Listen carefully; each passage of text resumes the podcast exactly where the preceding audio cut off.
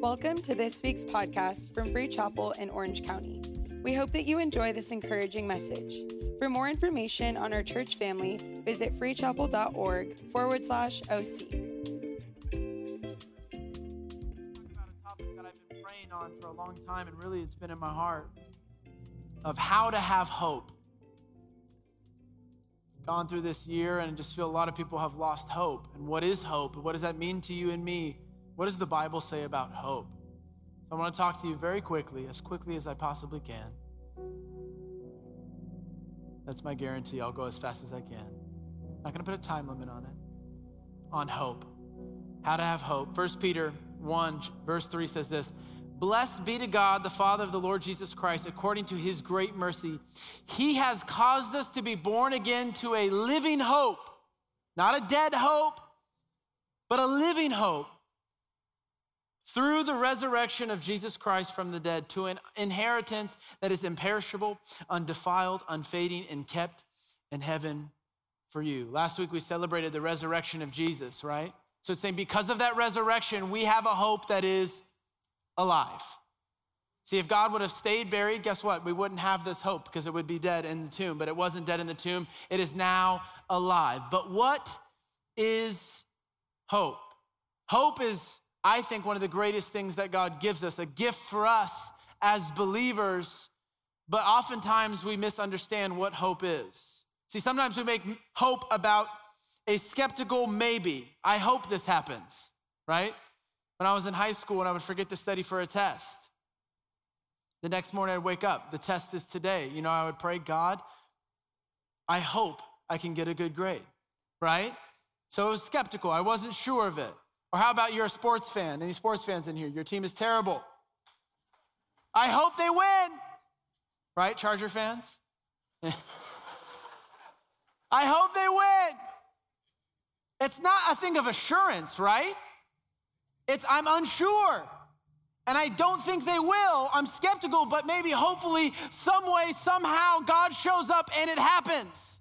That's what we think hope is. is a skeptical maybe. That maybe some way that God can pull this through. But hope is not a maybe as believers. Hope isn't a guarantee as believers. Like I was, before I proposed for my wife, I knew what she would say, yet I was still nervous before I asked the question. That's what hope is with a believer. I was carrying around Pepto Bismol all day. She's like, What's wrong with you? I'm like, Oh, no, you know, stomach issues. Like, you know, who am I dating? I knew what her answer would be. It was a, it was a guarantee. Yet I was still nervous because the period of, I hadn't asked the question yet. It hadn't happened yet, but it was a guarantee. See, that is us as believers. We live in this time frame that theologians call the already and the not yet. The already and the not yet. The already is what Jesus has already done. Okay? So in the Old Testament, they haven't even seen the already yet. They're looking towards what Jesus is going to do. We have seen what Jesus has done. He lived, he, he, he died, and he rose again on the third day so you and I can have life. That's the already. He sent the Holy Spirit on the day of Pentecost so we could be filled with a companion and we could be led by his Spirit every single day. That's the already. We already live in the victory that Jesus purchased on the cross.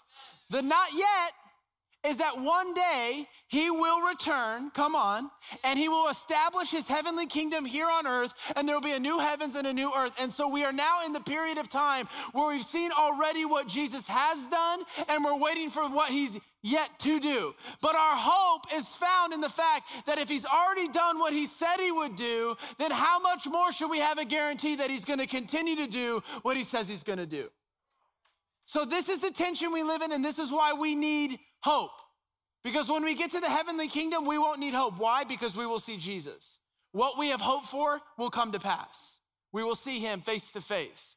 So, as we sit here now, we have this confident expectation of the good because it's not a skeptical maybe, but it is a guarantee that God will do what he said he was gonna do. But the problem is, we have two misconceptions of hope in this world. Okay? We have one side without God. We have in the world, we have a hope that it's, we have hope in humanity. That as we progress in time and as we develop our technology and as we learn to work together, we will solve all the problems in the world. And hope is in the development of humanity. How is that working out? Not good. Thank you in the back. We got it, right? He nailed it. Not good. See, they believed this in the Industrial Re- Revolution that as things were growing at a rapid rate and things were being innovated and, and, and invented and changed, and, and, and they, they thought, man, our hope is in this. But then the world wars happen and death and, and hurt and pain. So every time that we think that we're making progress, something painful happens again, and we, we realize our hope cannot be in humanity. So this is a misunderstanding. In fact, it says in Ephesians chapter 2 that without God there is no hope. So we cannot create a world that we solve all the problems without God. Why? Because there's no hope in us. Without God, there is no hope. There's none. See, but Christians, we have actually misunderstood hope, and, and we are supposed to be those who portray hope to the world. Those without God, who have no hope, should be looking to the church, and we are those who are filled with hope, living with hope, with this confident expectation what God is going to do. But instead, we run around so stressed out. We're like, I don't know what to do. I don't know what to do. I don't know what to do. We have no hope. The world's crashing and burning. So while the world crashes and burns, guess what? We have hope. Our hope is not in this world, our hope is in Jesus. So we have got to understand this tension and understanding that hope is necessary for the world to see what Jesus is doing in the church. The church's hope should be different than the world's. We should have a different attitude towards life, towards pain, towards persecution, towards enduring these things that life throws at us. Why? Because we have hope. We need to live like it. So, my question to you today is how do we have hope? How do we have hope? How do we find this this thing within us. See, sometimes I think we say, oh, I have hope, but, but we actually don't. Well, how do we have hope? Quickly, number one is hope is found in heaven. Hope is found in heaven. It says in 1 Peter chapter 4, we just read, 1 verse 4, we just read it says, to an inheritance that is imperishable, undefiled, and unfading, kept in heaven for you. Because Jesus is alive, he has created a pathway to an eternal inheritance in heaven. The greatest of these is eternal life itself, but we have to begin to understand that our hope is in a place that is unfading, that is unperishable, that cannot be corrupted, that cannot be taken away by our sin because sin no longer exists in heaven. Heaven is what stores up our hope and our inheritance and our promises that the fulfillment of what God is going to do will ultimately be found in the kingdom of heaven. Okay? But the problem is we misunderstand heaven. We want to take earth and define heaven by things on earth. So when we say we're gonna worship for eternity, some of you are like, I thought we just did. like, I grew up in church. My dad's like, you know, we're gonna worship in heaven. We're like a two hour prayer meeting. He's like, my God, I can't even last two hours. How am I gonna last forever? So we define what worship is in heaven by what we see worship is here on earth. But understand this whatever we see on earth is just a projection of what real life really is in heaven. So life is actually projected from heaven to earth, not earth to heaven. So when we, when we look at this, we say, okay, how, what is heaven going to be like? We, we'll never be able to fully understand or comprehend what it is until we get there, but we must understand that we, when we look at the good things on earth, that's only going to be better in heaven. When we look at the bad things on earth, guess what? God will remove that and we will see the goodness of God in heaven. But what will we do? Or are we just gonna sing all day and just, oh my gosh? No. It's the fourfold purpose of man. Back in Genesis, see, God's plan didn't start with, with Jesus, it actually started in Genesis. So look at what God gave Adam and Eve to do in the garden, and that's what we will do in the kingdom of heaven. We will have roles. We will have responsibilities. We will have reward. We will have relationships. We will know people. We will connect with people. And everything is worship. See, the problem with this sometimes is we like to separate secular versus sacred, but in God's world, everything is sacred. Everything is sacred. Everything is worship. Every conversation we have, every interaction we have. So when we are in heaven, guess what? We have to understand it not from an earthly perspective to heaven, but allow God to define heaven through heaven. See, sometimes it says the streets of gold, right? We all love that one. I'm gonna be rocking up on my gold Bentley in the streets of gold. so we, we define, we take that and we define heaven off an earthly thing gold, it's possession, it's money, right? That's symbolic of something so much greater than possessions and things that will fade away. It's symbolic of glory, majesty, purity, greatness, beyond, beyond comprehension, beyond understand. We, we won't be able to understand or fully comprehend for the rest of eternity how great and good and, and amazing God is. See, we have to understand heaven because our hope is found there. Ultimately, we will die at one point in this life. It's going to happen. Ultimately, we will. And there's going to be some things we may not see God fulfill in this life, but everything that He has promised will be fulfilled in the next. Everything will be fulfilled in heaven. But look at this. How do we even view our pain when it comes to heaven? It says this in 2 Corinthians 17, or 417 says, For this light momentary affliction is prepping us for an eternal weight of glory beyond all comparison as we look not to the things that are seen, but to the things that are unseen. For the things that are seen are transient, but the things that are unseen are eternal. He's speaking of two different realms here. We live in the natural realm, God operates in the supernatural realm. Okay, I know. that This is like 2021. We don't like to talk about the supernatural realm. Like, oh, this guy's weird. Okay. Understand this God has a realm, and we live in the natural realm. When he comes down from and creates a new heavens and a new earth, they will collide. And the, now the natural realm will become the supernatural realm. And so when it says this, this light momentary affliction, he says it's light, light work. Whatever I'm going through here on earth will fade away at the weight of glory. Which means this when you see Jesus, the worst things you walked in on earth will fade away like they were nothing because you'll realize how good God was. And even in the midst of those pain, even the worst things that can happen, you will look at those things and see that God was there because it's the things that don't matter anymore. You'll realize, I bet you money when we get to heaven and we say the things that were affliction to me that I spent so much time thinking about, talking about, get angry about, cussing about, come on, we're all those things. We're to get to heaven and God says, I bet you wish you wouldn't have worried as much. Because it would fade away. And the goodness and the greatness and the glory and the majesty of God will melt away the things that we used to think were our problems. The things we used to think that mattered. How much money I have, what house I have, when did I get married, how many kids do I have? All of these things that we make up as problems, God says, in face of my glory, they will seem like nothing. And he's saying this He says, Don't put your hope in something that is transient, that is here one day, gone the next. Put your hope in something that lasts for forever. It's forever. That doesn't mean we don't hope for things here on earth, but our hope is not in those things. So we have to understand that our hope is found in heaven.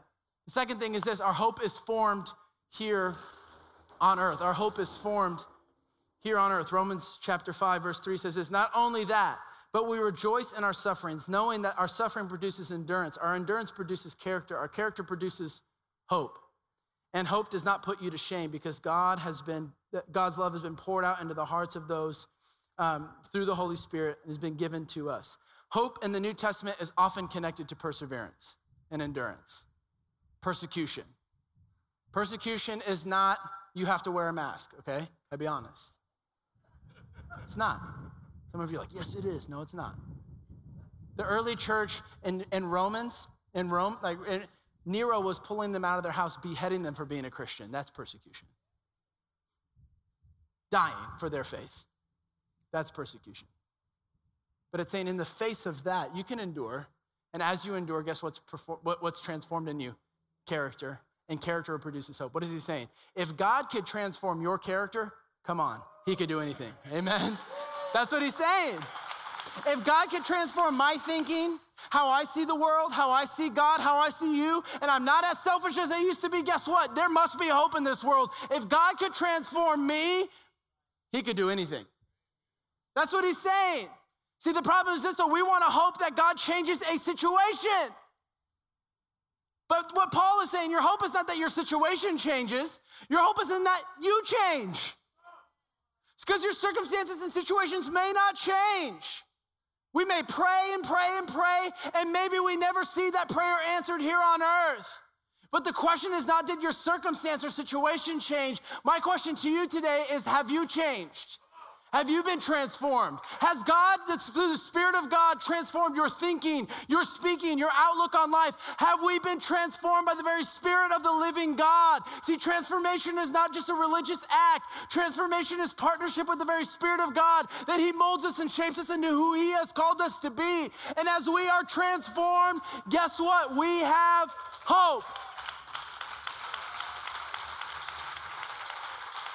So, your hope is not that you that's that, that, whatever you're going through changes. Now we do hope and pray that that happens but your hope is more so god can you change me in the middle of an affliction in the middle of a difficulty in the middle of time that you don't understand? How is god transforming you? What is he doing in you? This is the relationship that we have with jesus. So when he transforms us guess what happens? Hope is produced in us Romans 4:18 says this, in hope he believed against hope that he should become the father of many nations. What does that mean? Abraham is looking at this and saying, hope against hope. He's looking at what the world says he should, hey, you're old, you can't, your wife's old, you can't have kids. It was limitations. And he says, I'm gonna put my hope in against what everyone else is saying. He's saying, I'm putting my hope in God. If he said it, it's gonna happen. I'm hoping against hope. I'm hoping, I, am not gonna be a skeptical maybe. I'm, I'm, I'm leaning on what's a guarantee. God says it's gonna happen, so it's gonna happen. And guess what? He had a kid. So sometimes we're like, yeah, he had a kid, fulfillment of the promise. He didn't see the fulfillment of the promise. What was the promise? Not that he would have one son, but that he would be a father of nations. You and I are a part of that promise. We were grafted into that.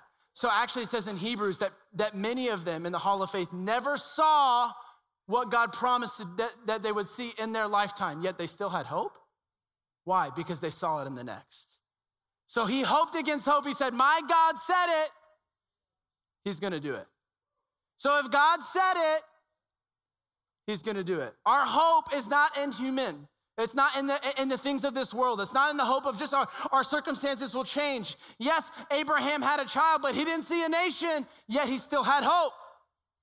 In fact, it says that he had so much faith and hope in God that he was willing to sacrifice his son because he believed if God had to raise him back up from the dead to complete his promise, that's what he would do. He said, it says that in Hebrews. It says that Abraham was willing to sacrifice his son because he trusted that God would have to resurrect him just to fulfill his promise because he knew that's how good God was. So, first, our hope is found in heaven. It's formed here on earth. It's not about does my circumstance change? Our question should be God, am I changing? Am I transforming? Am I growing? Am I loving more? Am I caring more?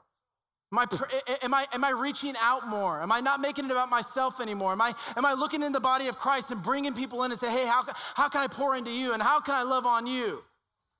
It's impossible to have hope in God and still be selfish because you realize this nothing on this earth am I tied to anymore. I'm only tied to heaven. So, what can I give while I'm here?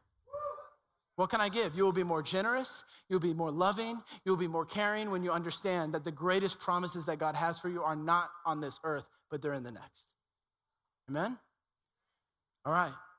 Number three, hope is anchored in the presence. This is where I finish. This is as fast as I could go, guys. Gave it my best. Done it in 15 minutes so far. Hope is anchored in the presence. It says this we have this as a sure and steadfast anchor to our soul, a hope that enters into the holy place, in the inner place, behind the curtain. The author of Hebrews is writing to people that are drifting away. I went deep sea fishing uh, the other week, so I know everything about fishing now um, and boats and nautical stuff. Um, but what I do understand is this when you put the anchor down, there's a little give where you can drift a little bit, right? But you're always going to stay where the anchor tells you to stay. You're never going to go too far. So the, the author of Hebrews is writing to people that are drifting in their faith because they're being persecuted on both sides. So on one side is in the Roman Empire that's executing them, imprisoning them for being Christians. And on the other side is their Jewish family that has now excommunicated them and saying, You're no longer a part of our family. And they're feeling pressure on both sides and they want to give up. So Paul is, or, well, I think it's Paul, but other people say, like the author of Hebrews is saying this He's an anchor to your soul. It's talking about Jesus, the forerunner. See, the, the, the Holy of Holies it says, He has gone before you, He has created a pathway. Follow the forerunner into the presence of God. That is what your that, that's the anchor to your soul. It's so weighty, it's so heavy that it keeps you grounded. What's so weighty? What's so heavy? Who Jesus is. Can we consider this for a moment? Jesus is the Son of God who was in heaven on a throne and he descended to earth, took on human form, lived a life for 33 years. He lived a perfect, sinless, obedient life. And then he went to the cross. He was beaten with a whip. He was a crown of thorns on his head. He bled in the garden just worrying about the pain that he would take. On that cross, he didn't just take your sin or my sin or just people here, but all humanity, past, present, and future, all the sin, shame, hurt, pain descended upon him in one moment where he took it all. He was perfect. He was good. He was God. And He did that so we could have a relationship with Him.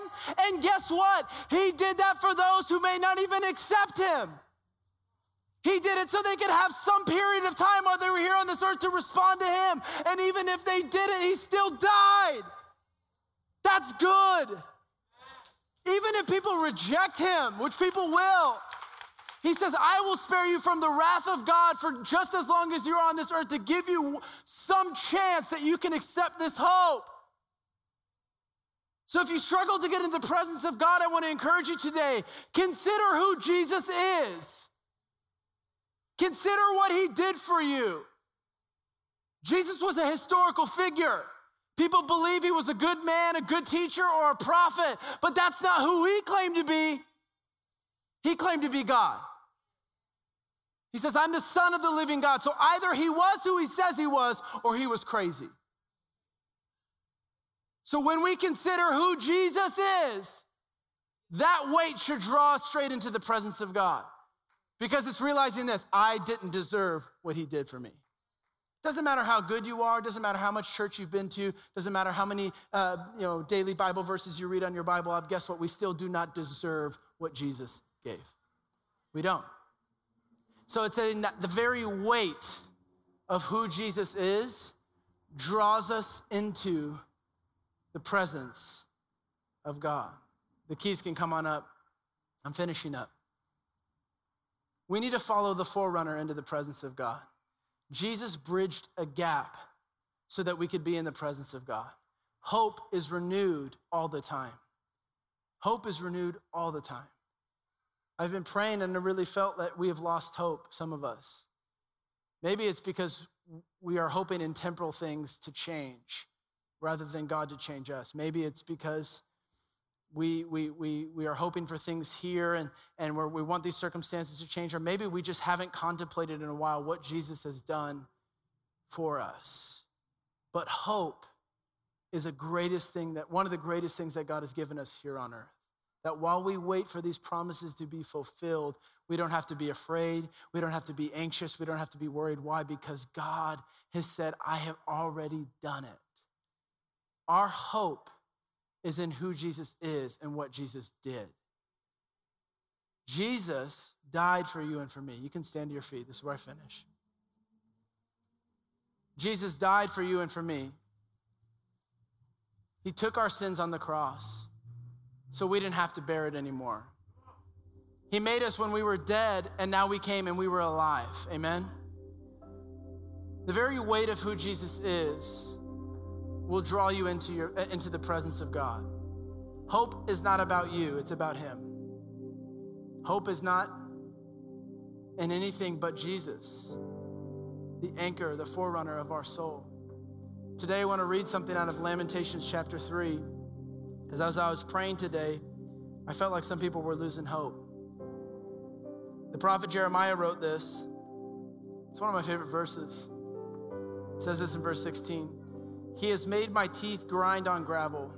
He has made me cower in ashes. My soul is bereft or lost of peace. I have forgotten what happiness is. So I say, My endurance has perished, and so has my hope. You know, that gives me some confidence sometimes that if a prophet of God who's got a book in the Bible, two books in the Bible can feel like that, that sometimes I can as well. Sometimes that's how we feel. Life's beating you down. You don't have peace anymore. Forgot what it means to be happy. You've lost all hope and endurance. But he doesn't stay there. Verse 21. But I call this to mind, therefore I do have hope. The steadfast love of the Lord never ceases. His mercies never come to an end. They are new every morning. Great is your faithfulness. The Lord is my portion, says my soul. Therefore, I will hope in him. Sometimes you got to tell yourself what to say. Your heart doesn't believe it. He says, But this I call to mind. Can we close our eyes and lift our hands just for a moment? Holy Spirit, I thank you. Great is your faithfulness, O God. Great is your faithfulness, O God. Morning by morning, your mercies are new every day. Holy Spirit, I pray for every person in this room right now that if they've never met you and understand who you are, today you remind them that you are a God who came and took on human form and died for them while yet they were still sinners. So even if they were sinning last night, guess what? You died for them last night too. And God, I pray right now that the very love and grace of Jesus Christ fill the hearts and the minds of every person in this place. And we consider that we are not the solution, but you are the solution to our problem. So, God, we give it to you. Though we don't see all the answered prayers that we hope to see, God, what we do see is this a God who is willing to die for us, and He has given us a promise of an eternal home where sin will be no more, shame will be no more, pain will be no more, it, sickness will be gone, and it will be a place where we will have relationship with God and others, and we will have reward, and we will have uh, things that God you have trusted us with in heaven we have responsibilities and we get to be with you forever. So, God, forgive us for making hope about something that's temporal, thing on earth. God, I, I pray that you forgive us that we have tried to pray for things to change and not ask you for, for you to change us. God, forgive us if we have put our hope in anything other than you, oh Jesus.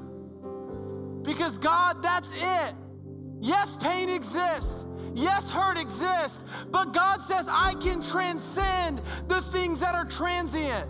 Your pain will not last forever. Your hurt will not last forever. But Jesus says, I will last forever. Thank you for listening to this week's podcast. To watch our latest message, be sure to subscribe to our YouTube channel. To stay connected, follow us on Instagram and Facebook at Free Chapel OC.